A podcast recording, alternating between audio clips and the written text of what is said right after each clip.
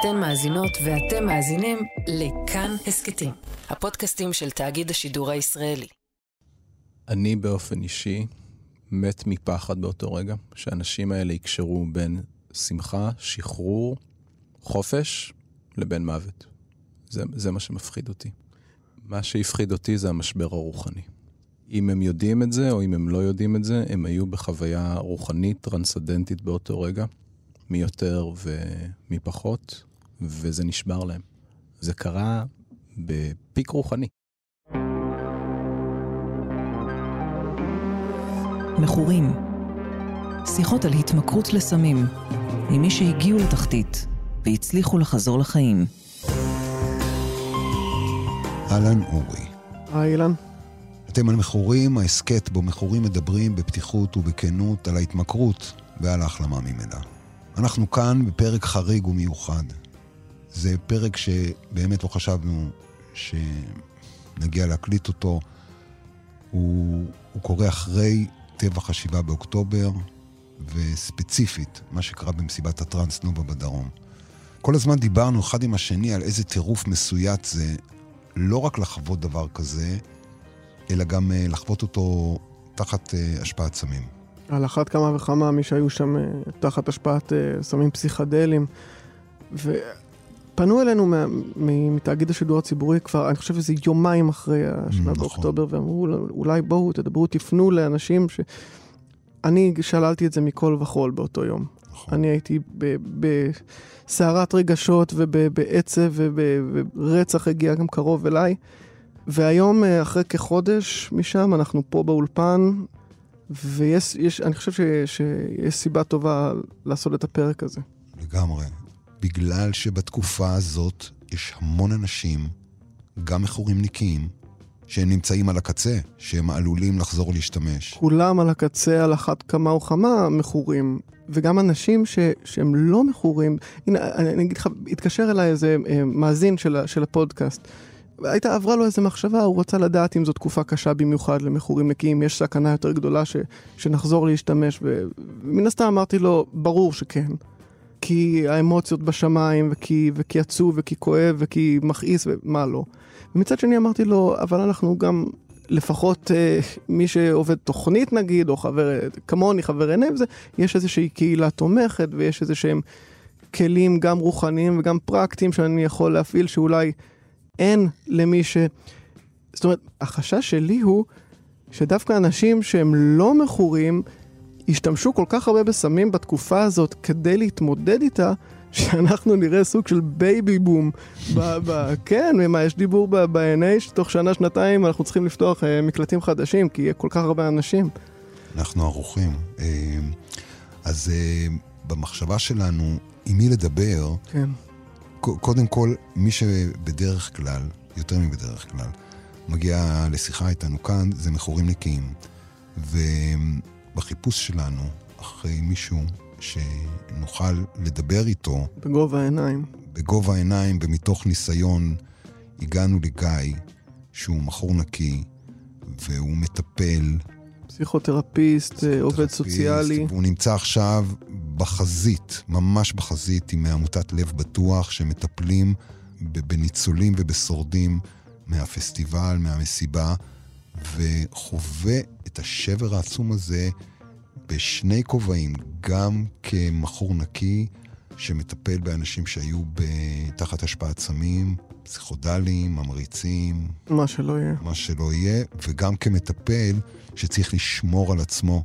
כן, כן. לגיא יש אה, המון תארים ותחומי התמחות, בין היתר מן הסתם התמכרויות. אנחנו ניתן לו להסביר מה, מה הוא עושה, אז בואו בוא נדבר איתו. אהלן גיא. שלום. שלום, שלום. תודה שהסכמת לבוא להתארח אצלנו. אני שמח לבוא להתארח אצלך. בפרק אה, כזה לא מתוכנן ולא יודע איך אפילו לתאר אותו. אנחנו מבינים שאתה עסוק במיוחד מאז השבעה באוקטובר. כן. אמ, אתה יכול לספר קצת במה אתה עסוק ובאיזה אופן? קודם כל אני יודע במה אני לא עסוק. אה, וזה בצרכים הבסיסיים שלי.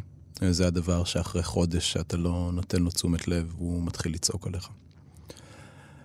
לישון, לאכול כמו שצריך, אה, לחשוב קדימה, זה גם איזשהו צורך בסיסי, לראות לאיפה אני הולך, איפה אני אהיה בהמשך. מה שאני כן עסוק בו זה, בהתחלה היה בנפש האדם. אנשים שהגיעו מהנובה ומהמסיבות האחרות, היה פסיידק והיה מפגש של המדברן בדרום, mm-hmm. בעוטף עזה. שיחות טיפוליות עם האנשים ששרדו את התופת הזאתי.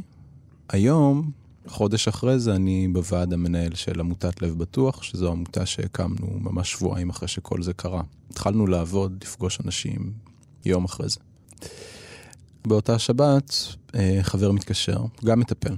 אומר לי, מה, מה קורה, מה אתם עושים?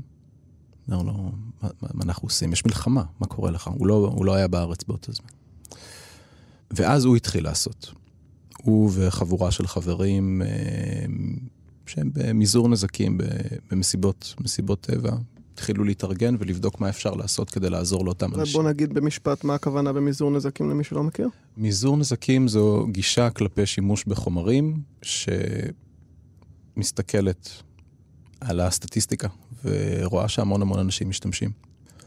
וחלקם משתמשים לא נכון. וכדי שהם ייפגעו כמה שפחות, mm-hmm. עושה איזשהו סייקו-אדיוקיישן ועוזרת להם להשתמש בצורה אחראית ומפוקחת, לא אם לא... הם כבר בוחרים להשתמש. לא לערבב זה עם זה, לשתות לא לערבב מים. זה עם זה, אם עושים חוויה פסיכדלית לצורך העניין, אה, לאבד אותה נכון, כן. ולא לאבד בה. אה, כן, זור נזקים הוא הגישה הרווחת במדינות שהגישה שלהם כלפי שימוש בסמים היא, אני אגיד את המילה הזאת, היא מתקדמת. Mm-hmm. אה, ההפך מהמלחמה בסמים, עבודה עם. כן. ההתמכרות, ולא לא באלימות נגדה. הם התארגנו והתחילו להוציא הודעות החוצה של אנחנו מחפשים מטפלים שהם מיודעי פסיכדליה, מטפלים מוסמכים, שיש להם רקע בעבודה עם טראומה. בערב אני כבר הייתי גם חלק מהחבורה הזאת והתחלתי לקבל אליי אה, מטופלים.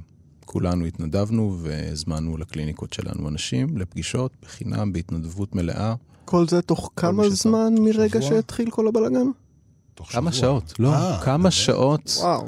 כמה שעות היו לנו כבר 100 מטפלים שמתנדבים, תוך יומיים היו 200, תוך ארבעה ימים 450 פסיכולוגים, פסיכיאטרים, עובדים סוציאליים, פסיכותרפיסטים. אתמול הגענו ל-2,000 פניות. אתם צריכים להגיד... ונתנו מענה ל-1,800 איש. כשאתה מבין, אתה גיא, לא המערכת, כשאתה גיא מבין שהאירוע הזה קרה בתוך פסטיבל מוזיקה שאתה מכיר ויודע מה קורה שם מבחינה, מבחינה רוחנית, מבחינה מנטלית, מבחינת חומרים, אתה תגיד, מה אתה מבין ברגע הזה? אני באופן אישי מת מפחד באותו רגע, שהאנשים האלה יקשרו בין שמחה, שחרור, חופש, לבין מוות. זה, זה מה שמפחיד אותי. מה שהפחיד אותי זה המשבר הרוחני. כן. אם הם יודעים את זה, או אם הם לא יודעים את זה, הם היו בחוויה רוחנית טרנסדנטית באותו רגע, מי יותר ומי פחות, וזה נשבר להם. וטראומה זה קטיעה ברצף. זאת אומרת, זה אירוע חריג שקורה בלי, בלי הזמנה מוקדמת, ואני לא מתכונן אליו. וזה קרה בפיק רוחני. כן. זה לא קרה בנהיגה סטלבט באוטו. וזה לא קרה כשאני יוצא למלחמה עם uh, M16 ביד. ואני יודע מה הולך לקרות. ואיך זה, זאת אומרת, זה, זה עליהם. זה עליהם. ומה אתה, איפה אתה עומד עם, ה, עם התקווה, עם המבט, אדם ש, שרוצה להיות אופטימי, לחשוב שהחיים שה, יהיו בסדר, שהדברים יסתדרו. אתה מדבר איתי כאילו שהיה לי איזשהו קו חשיבה רציף ומסודר באותו רגע, אילן. אני הייתי באמוק. אני הייתי...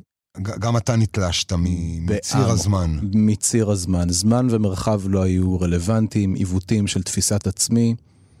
הייתי בטראומה פעילה, הייתי בהלם מוחלט. לא באותו רגע, כן? לקח לי זמן להתעשת, היה איזשהו מהלך דיסוציאטיבי, כן? אמרתי לכם, נהגתי באוטו, הכל סבבה, אולי יעוף איזה טיל. אבל לא שמעתי שום דבר, ולא ראיתי שום דבר, מעבר לכותרת אה, לקונית בוויינט של אה, טילים נורו מעזה. גם יש פה איזה עניין של הבנה עמוקה של מה יכול להתרחש מבחינת המשבר הרוחני בנפש אדם שחווה דבר כזה, ו... ואנחנו נגיע עכשיו, אנחנו נחזור לעניין המאוד מקצועי בהמשך, אבל אנחנו נגיע לעניין הזה עכשיו, שאתה מטפל בין היתר בהתמכרויות. בין היתר. אתה לא תמיד היית בצד המטפל. לא. אז בוא תספר לנו קצת אה, על החיים שלך לפני שהתחלת לספור ימי כן. ניקיון. בסדר. אני גיא, פסיכותרפיסט, עובד סוציאלי קליני, חוקר, מתמחה בין היתר בהתמכרויות, ויש לי התמחויות שאני למדתי אותן.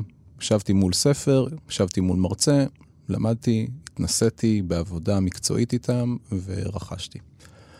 ויש לי התמחויות שהן uh, מגיעות מהבית. זאת אומרת, ישבתי בבית, לא פתחתי אף ספר, ופתחתי דברים אחרים. פתחתי דף אחד, הדף הזה היה מקופל מאוד מאוד יפה, והיה בו חום, ירוק, היום לא אומרים חום ירוק, נכון? זה של לא, פעם, זה שלנו, של הזקנים. של של פעם. הזקנים. כן, רטרו.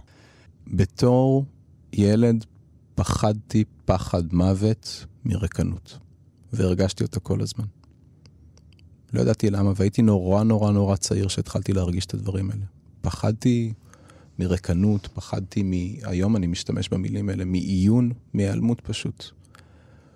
וכל פעם שלא הייתי באיזושהי עשייה ספציפית, באיזושהי תקשורת ספציפית עם מישהו, בעיקר שלא שלטתי בסיטואציה, אז הרגשתי שאין כלום בחיים האלה, שאני לא מבין כלום, שאני לא יודע כלום, ואני מדבר על גילאי 7, 8.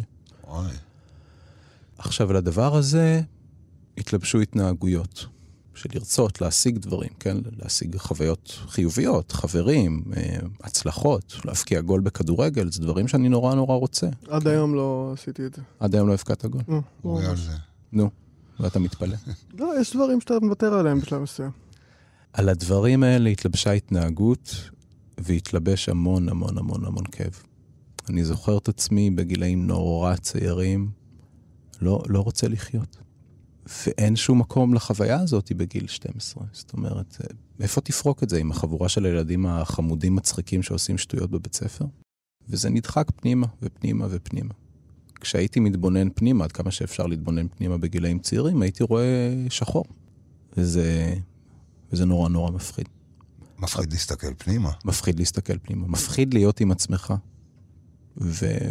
והייתי ילד עם הרבה חברים, אבל גם נורא נורא אהבתי את הלבד שלי, נורא אהבתי ספרי פנטזיה, נורא אהבתי אה, משחקי מחשב, נורא אהבתי...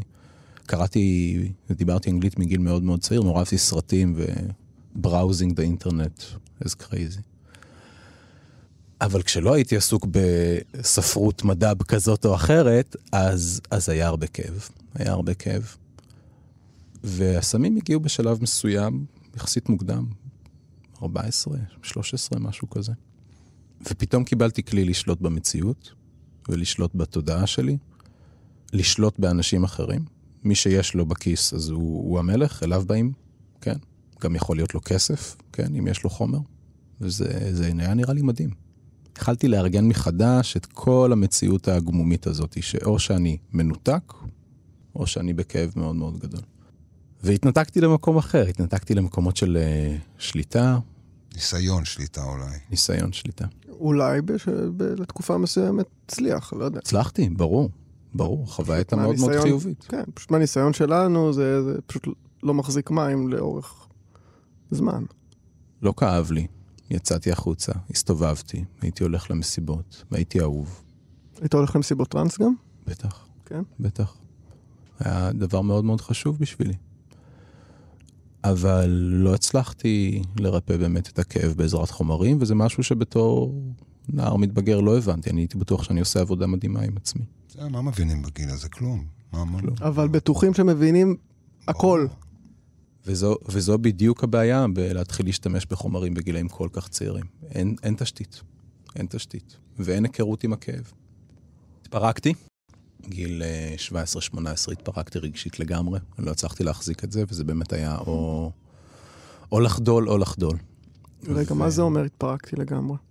לא רציתי לחיות יותר. הגעתי למשקלים של 40 ומשהו קילו. וואו. מוזלמן, וואו. מסתובב ברחוב, עיניים טרוטות לגמרי.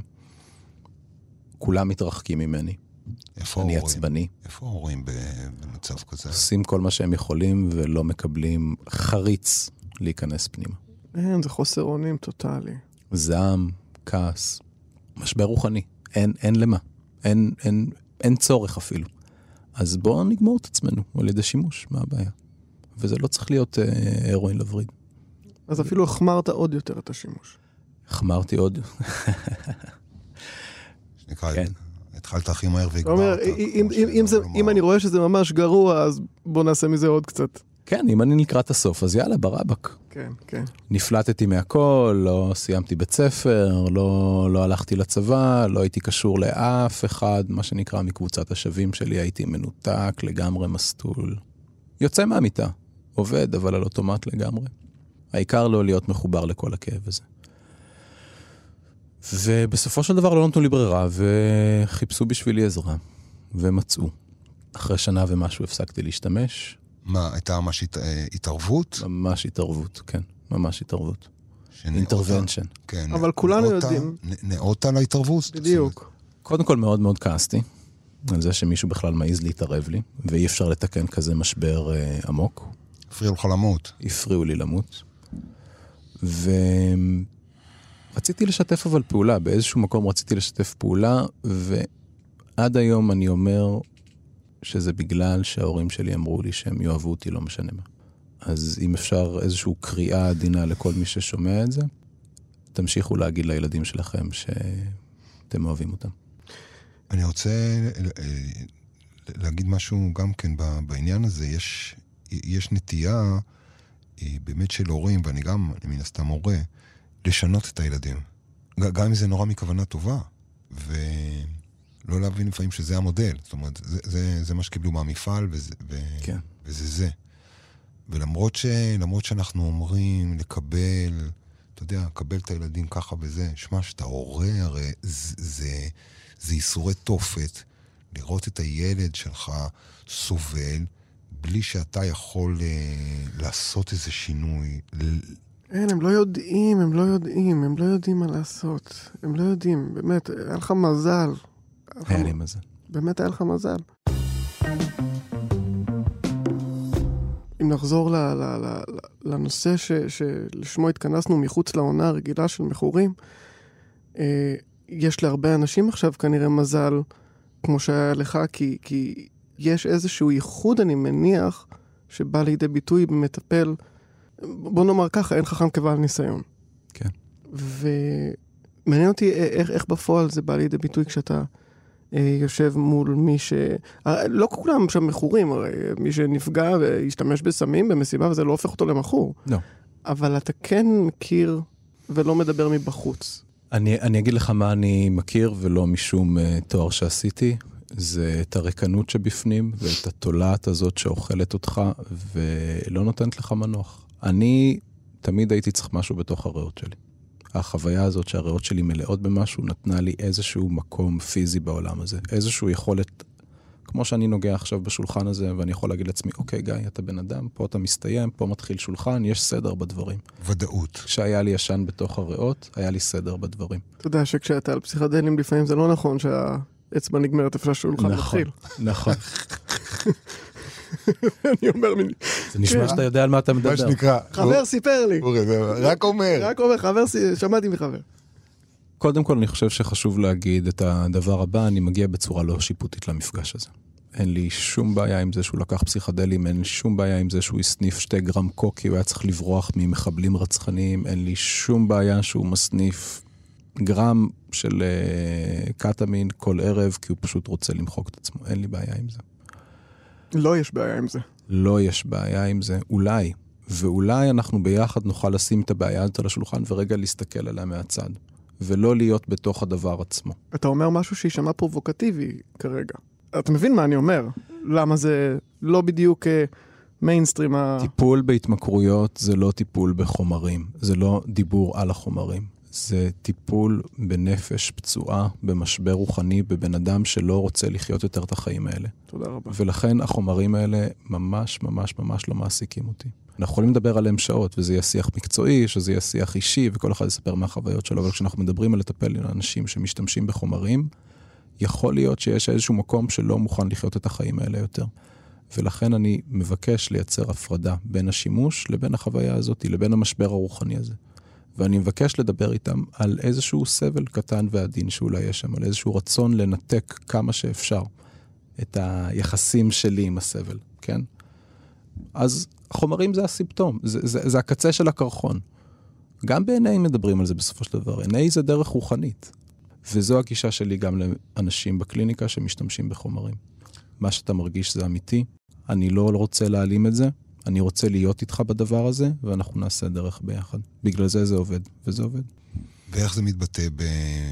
בטיפול באנשים ש... שהיו בפסטיבל? מטפל שפוגש מישהו שהיה במסיבה הזאת, הוא קודם כל צריך להיות מטפל מיודע פסיכדליה. ומטפל מיודע פסיכדליה, החוק הראשון שאנחנו שמים שם, זה חוסר שיפוטיות. בדיוק כמו מטפל, ובגלל זה דיברנו על זה שעובד עם מכורים. אני לא בא עכשיו להעריך את התפקוד שלך ברמה כזאת או אחרת. אני בא להיות איתך בחוויה. זה מטפל מיודע פסיכדליה, ואנשים שעברו את התופת הזאת חוו מצבי תודעה מורחבים או משתנים, תלוי מי אתה מדבר ומאיזה גישה הוא מגיע. והאנשים האלה צריכים מישהו שידע להיכנס איתם גם למקומות האלה, וידע לעזור להם לחשוף מה הייתה החוויה הפסיכדלית ומה הייתה החוויה המציאותית הקונקרטית. כי שתיהן נורא נורא מעורבבות אחת בשנייה וצריך לעשות שם סדר. אם מטפל שהוא לא מיודע פסיכדליה יגיע למקום הזה, הוא יכול להתייחס לזה בתור uh, הפרעות, בתור לכלוך בדאטה. להגיד בוא נפנה את זה, היית, היית הזוי באותו זמן. כן. אבל לא, אנחנו יודעים היום שלחומרים פסיכדליים יש השפעות מרחיקות לכת על התפיסה שלנו את עצמנו, על הרוחניות שלנו. אנשים שהיו שם סיפרו לנו, והרבה מאוד אנשים, בגלל זה אני לא אומר בן אדם אחד, mm-hmm. על השלמה עם זה שהם הולכים למות. למות. עכשיו, השלמה לא רק קוגניטיבית, השלמה רוחנית, ככה הם אומרים. עדיין עדיין לא התפרסמו על זה מחקרים, כן? עדיין לא עשו מחקרים גדולים על מה שהיה שם.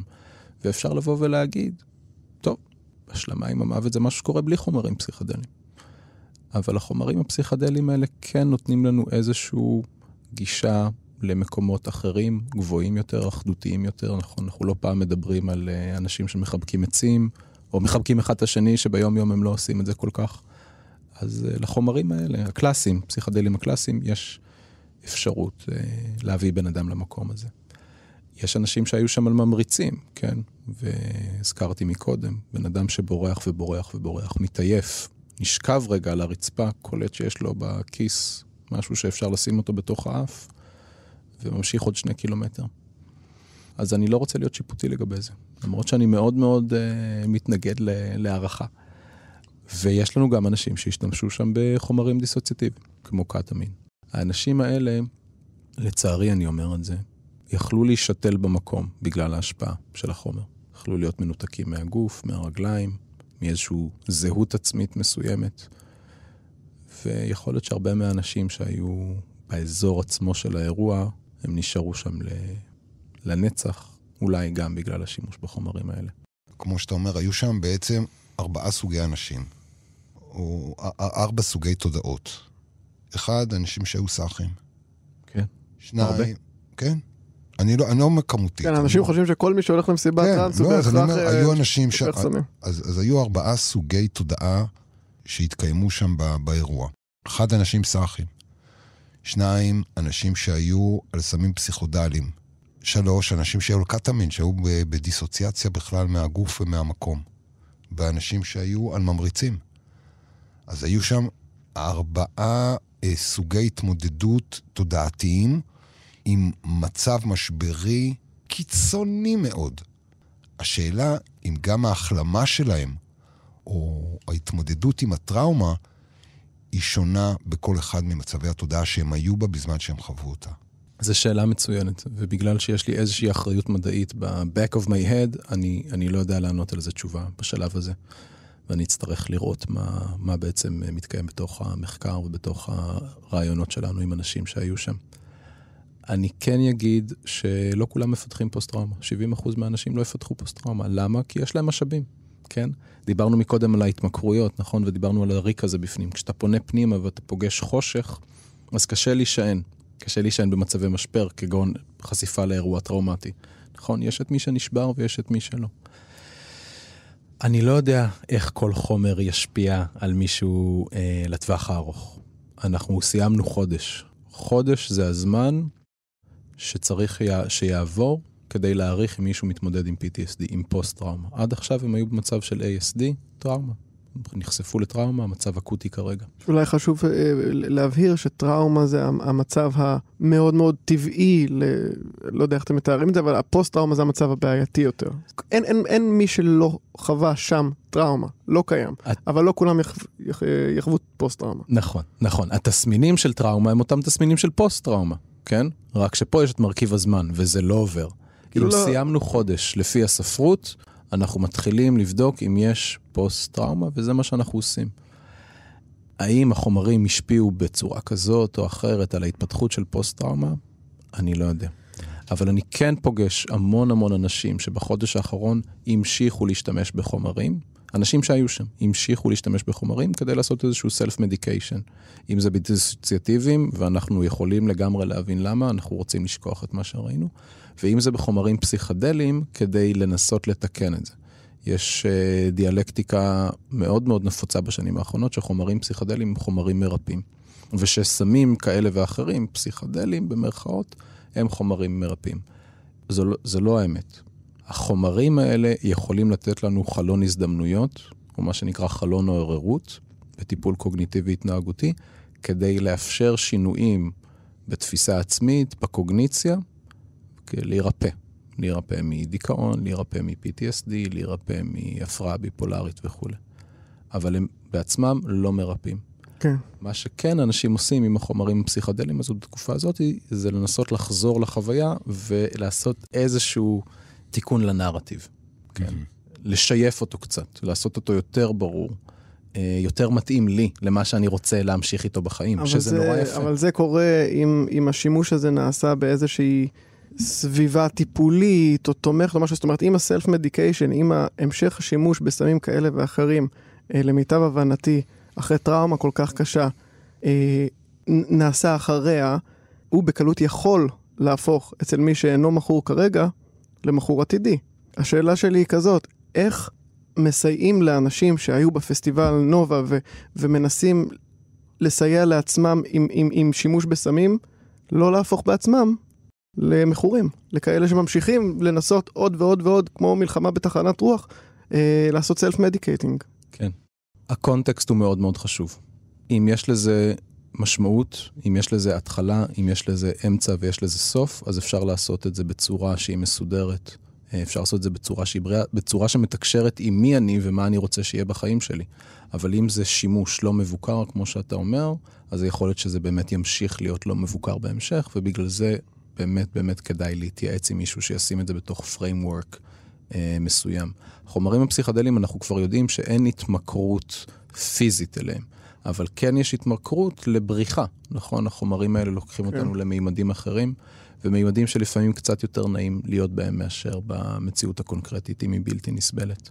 אבל אם אנחנו יוצאים למימדים האלה, ששם יותר נוח, ואנחנו עושים שם עבודה תרפויטית, כביכול, כן? עדיף, לא במסגרת לא מבוקרת, אז יש לנו הזדמנות לחזור בחזרה ולעצור שימוש. איך? אבל אני אומר לעצמי, באמת, אני אומר לעצמי, בן אדם שסתם, לצורך העניין, היה עושה שחטה כל ערב, או שחטה פעם בשבוע, ובכוונה אני הולך על, ה, על הסם הלכאורה קל, ואחרי המסיבה הזאת מוצא את עצמו אה, אה, מעשן 24-7, ואתה יכול להבין אותו, והוא מרגיש את ההקלה העצומה שזה נותן לו. איזה פסיכולוג בעולם יוכל לשכנע בן אדם כזה, שמקבל את ההקלה שהוא צריך מה, מהסם הזה, מי יכול לשכנע אותו להפסיק? אנחנו לא רוצים לשכנע אותו להפסיק. קודם כל, בן אדם שנחשף עכשיו לאירוע טראומטי והוא אומר לי שגרס... או לא להפסיק או להרגיע, בסדר? להוריד את המינון. אז בן אדם שנחשף עכשיו לאירוע טראומטי ואומר, גראס זה הדבר היחידי שעוזר לי, אני אומר לו, תפאדל. מה קרה לכם? מה, מה עדיף? שהוא, שהוא יתגלגל במיטה וישתין על עצמו ויצרח כל הלילה? לא, זה באמת שאלה, זה, זה, זה נורא ואיום. אני, אני מסכים איתך, אבל השאלה איך, זה, זה מצב נורא בעייתי. איך, מה קורה שנה הבאה? עברנו חודש. עכשיו עברנו חודש. אתה עדיין ממשיך לעשן uh, מהבוקר עד הלילה בנגים? בוא תגיע לטיפול. בוא נדבר על זה. בוא נדבר על זה שהחומרים האלה עוזרים לך להיות יותר בשקט ובשלום עם עצמך.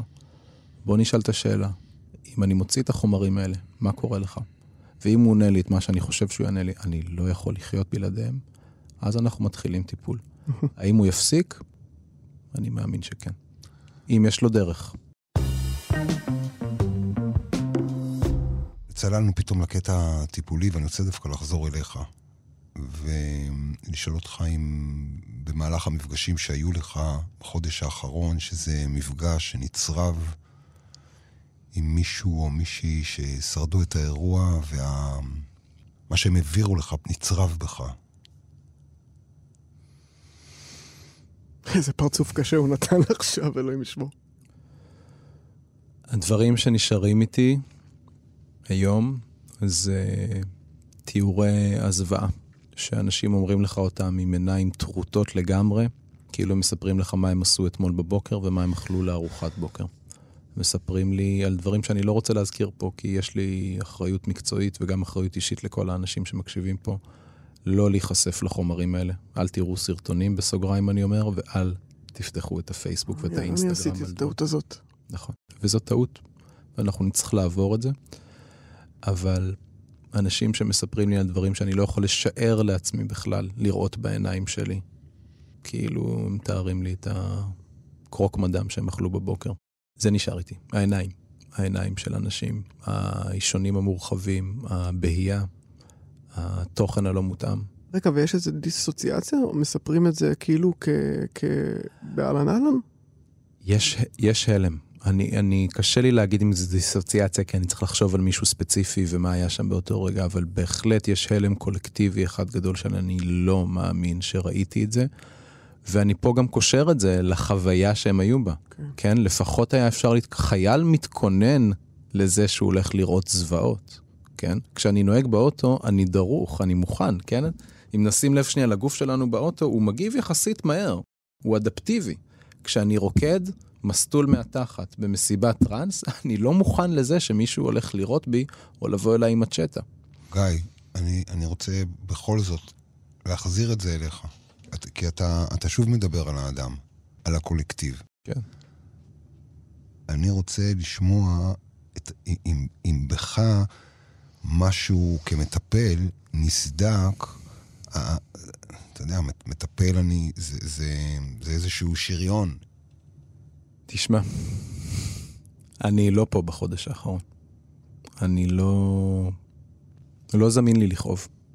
לא, לא זמין לי לאבד את זה. אני, כמו שאמרתי מקודם, מההתחלה בפלייט מוד. flight או fight. או שאני רוצה לברוח מפה, או שאני רוצה להילחם. ואני לא רואה בעיניים כבר חודש. אני פוגש עשרות אנשים, אני מעורב בהקמה ובגיוס אה, של העמותה, גיוס הכספים, ואני לא הרגשתי שנשברתי.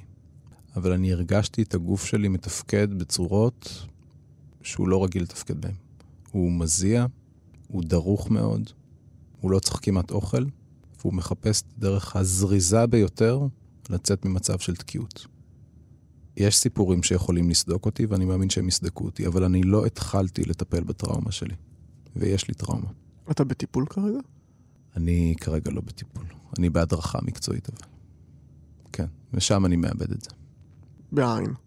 גם. גם. כן. ואתה יודע משהו? גם ברמה האישית אני לא יודע לאבד את זה. מי יודע לאבד את זה? בוא, אילן, בתכלס, מטפל או לא מטפל. כל המדינה נסרטה רצח. אני... פוסט-טראומה קולקטיבי. לא, זה... לא יודע אם פוסט-טראומה, אבל טראומה קולקטיבית. אני, אני לא יודע איך אני מתמקם בתוך הטראומה הזאת שאני חוויתי. כן, אני גר רחוק מהמקום הזה, אני פגשתי אנשים, אני הייתי בגל השני של האנשים שנחשפו לטראומה הזה אה, ולכל התכנים הגרפיים. אה, יותר גרפיים מהסרטונים. אני לא יודע. אני לא יודע מה יקרה לי בהמשך. אני יודע שאני אצטרך אה, הרבה מאוד חיבוקים טובים כדי לפרק את זה. אני במקרה שלי. אני רוצה לשאול אותך שאלה שאני מבקש ממך לא לחשוב הרבה. יש לך בתקופה הזאת מחשבות על שימוש? לא. מה, בעניין של אה, מה שנקרא לעולם לא? הבטחה שהייתה לך שלעולם לא? יש לי בעיה עם ה-NA. עזוב את ה-NA עכשיו. מה זה שייך ל-NA? זה לא שייך ל-NA. אני שואל אותך עכשיו שאלה ישירה על מישהו שהיה משתמש מסיבותיו הוא, מהפחד להסתכל לתוך החושך. ואתה מתאר סיטואציה ש, שאנשים מסתכלים ורואים בפנים חושך גדול מאוד. גדול מאוד. ואתה מסתכל איתם פנימה, ביחד איתם לתוך החושך הזה. אני ג'אנקי של כאב, של סבל, של המציאות. אני לא יכול לחשוב על להיות מסטול בשום צורה שהיא, לא בתקופה הזאת ולא בכלל. אני לא שותה כלום, אני לא משתמש בשום דבר. אתה יודע מה, מה השימוש שלי? להיפגש עם אנשים בקליניקה. על זה אני לא יכול לוותר. אם תיקח ממני עכשיו את הסיפורים האלה, אם תיקח ממני עכשיו את היכולת לעזור לאנשים, להיות איתם ברגעים הכי משמעותיים של החיים שלהם, שהם נוגעים בכאב שלהם, אז, אז מצבי יהיה לא טוב כנראה.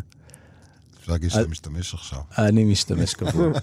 משתמש כבד. משתמש קבוע וכבד.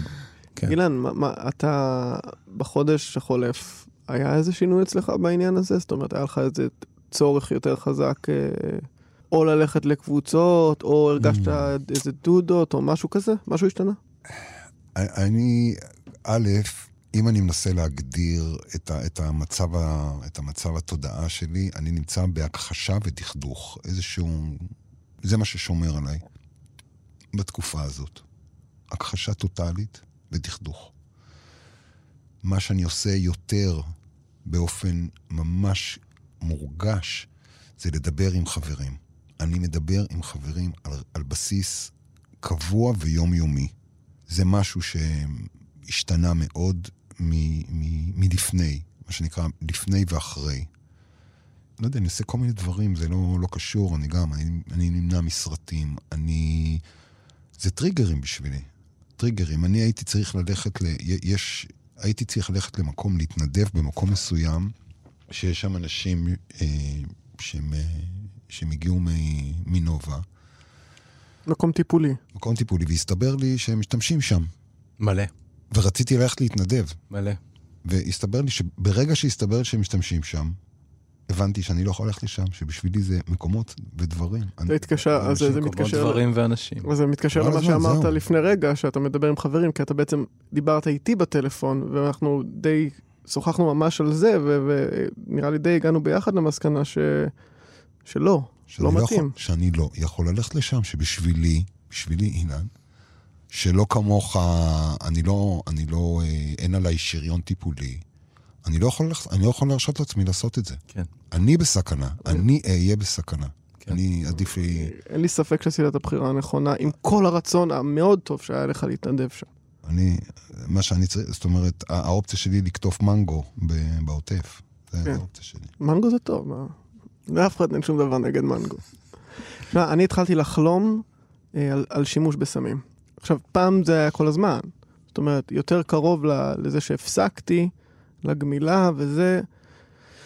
נגיד בכפר איזון היה שבועיים שלמים שכל החלומות שלי כללו איזושהי מיטת יחיד שנמצאת באמצע של כביש כלשהו, כל פעם הכביש היה משתנה והמיטה הייתה משתנה, אבל זה תמיד הייתי, הייתי, ותמיד היה שם סמים. הסיוטים הכי גדולים שלי זה שקמתי עם uh, חוויה כזאת שעישנתי עכשיו. כן. שהיה לי בראש כן, ממש. ואתה אומר fuck. קמתי מזיע. ממש, וואו, איך הייתי מזיע, אבל זה עבר לי, בוא, אני לא חי, אני לא חי היום תודעה של אה, אני קם בבוקר ו, ווואו, אני במאבק רק שאני לא אה, איפול היום, אה, זה. ובתקופה הזאת, אחרי אה, השבעה באוקטובר, פתאום התחילו לחזור לי ש... אה, חלומות של שימוש בסמים, שבחלומות, זה לא החלומות האלה שאתה, שאתה מרוויח בהם, כי אתה בסאטלה ובסבבה, אבל לא איפסת את הימים במציאות של ה... אתה לא, לא באמת השתמשת, לא. בחלומות אני מכור נקי, שיודע שהוא הולך להרוס לעצמו, ואני עושה את זה בכל זאת. ואני, אם אתה נע בין אה, דכדוך להדחקה, אז אני כל פעם בין אה, עצב לזעם, בין עצב לז, לזעם, ככה. ומשיחה עם אח שלי, שגם הוא ככה, אני חושב, מרגיש דומה, מינוס העניין של הסמים. הוא אמר לי איזה משהו ש... ש, ש, ש אני, אני מסכים איתך עם העניין של החברים, כמה שזה עוזר להיות עם חברים, לדבר עם חברים, אבל הוא גם אמר לי עוד משהו שלא להיות, אה, אה ש, שיש לי פריבילגיה לא להיות חסר אונים, כי בעבודה שלי, בדיי ג'וב שלי, אני מתעסק בלסייע, כמו שאתה, ממש משתמש בזה, כמו שאמרת, אתה מסייע לאנשים, אתה קשור למצב הזה, אתה לא חסר אונים, אתה לא צופה מהצד, אתה באופן קיצוני לא צופה בו מהצד, אלוהים ישמור. אבל אה, כן, לא להיות חסר אונים ולקחת איזשהו חלק מינימלי, ואז לאט לאט אתה רואה שכל המדינה אימצה את, את, את החשיבה הזאת של ההתנדבות המדהימה שיש בארץ בכל מקום. זה יפה לכשעצמו, אבל זה לא אך ורק אלטרואיסטי בעיניי. אנחנו משתמשים בזה. אנחנו כן, יודעים שאם כן. אנחנו לא נהיה קרובים למקור הסבל והכאב, אנחנו נהיה מנותקים. זה כן. בדיוק המרחק מהדיסוציאציה. אנחנו לא צריכים במצבים של התמודדות עם טראומה להיות דיסוציאטיביים. אנחנו צריכים להתקרב ולשבת ליד הדבר הזה ולהיות איתו בתקשורת, בעיקר בתקשורת ש, ש, שנותנת. אז זה לא משנה אם אתה כותב מנגו או וואטאבר, העיקר להיות חלק מהעניין. נכון. גיא, אנחנו מאוד מעריכים את זה שבאת לכאן, גם כמכור נקי, גם כמטפל, ומעבר לכל, אני חושב, אה, כבן אדם ש... ששם את הראש שלו עכשיו בתקופה כזאת אה, אל מול טראומה עצומה ומוכן לקחת את הסיכון. ואני חושב שזה ראוי מאוד מאוד להערכה, גם שלך וגם של העמותה לב בטוח. ולדעתי, אם לא היו אנשים כמוך נכנסים עכשיו למערכה, אנחנו היינו משלמים מחיר פשוט נורא, ש... שאותם אנשים היו נשארים ללא העזרה הזאת שהם מקבלים עכשיו, ו...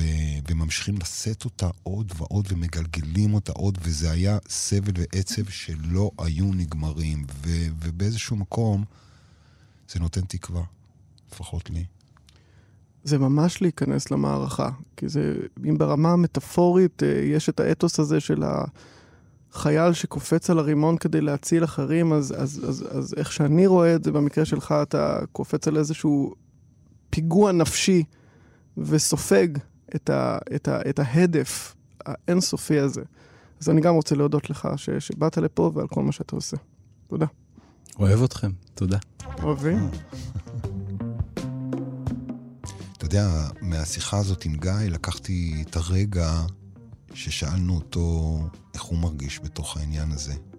ופתאום קלטת שהוא הוא לא התפנה לעצמו. לא, אין לו רגע. אין לו רגע, אין לו רגע, אני לא יודע אם הוא רוצה שיהיה לו רגע.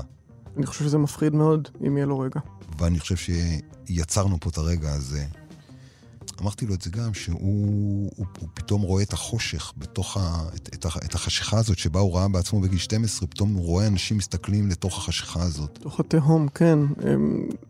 אבל הוא לא נותן לעצמו אה, להביט למקום הזה, ודווקא כשביקשת ממנו לעשות את זה, אתה יודע, הוא, הוא, הוא מקצוען במה שהוא עושה, הוא מאוד מאוד אה, מבין את התחום שהוא עושה, יש לו את הניסיון, אה, גם המקצועי וגם האישי, כמו שאמרנו, כמכור נקי, אבל ברגע שהוא, שהוא הוא מתבקש רגע לא לדבר על הניצולים, אלא לדבר על איך הוא מציל את עצמו אחרי שכל זה יהיה מאחוריו, אני לא חושב שיש לו תשובות, וזה זה קצת מפחיד.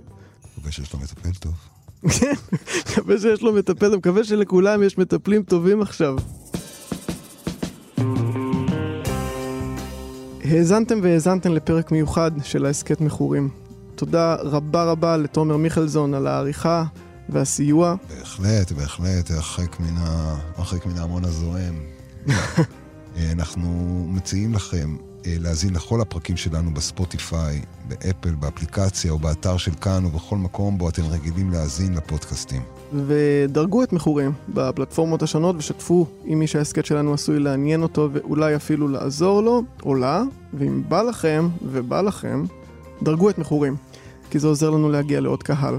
נזכיר שזה היה פרק אה, מיוחד, אנחנו לא יודעים עדיין מתי נשוב, אנחנו בהחלט נשוב בעוד עונה מלאה אה, ומגוונת, אה, ואנחנו נשתמע, אני מקווה, בהקדם.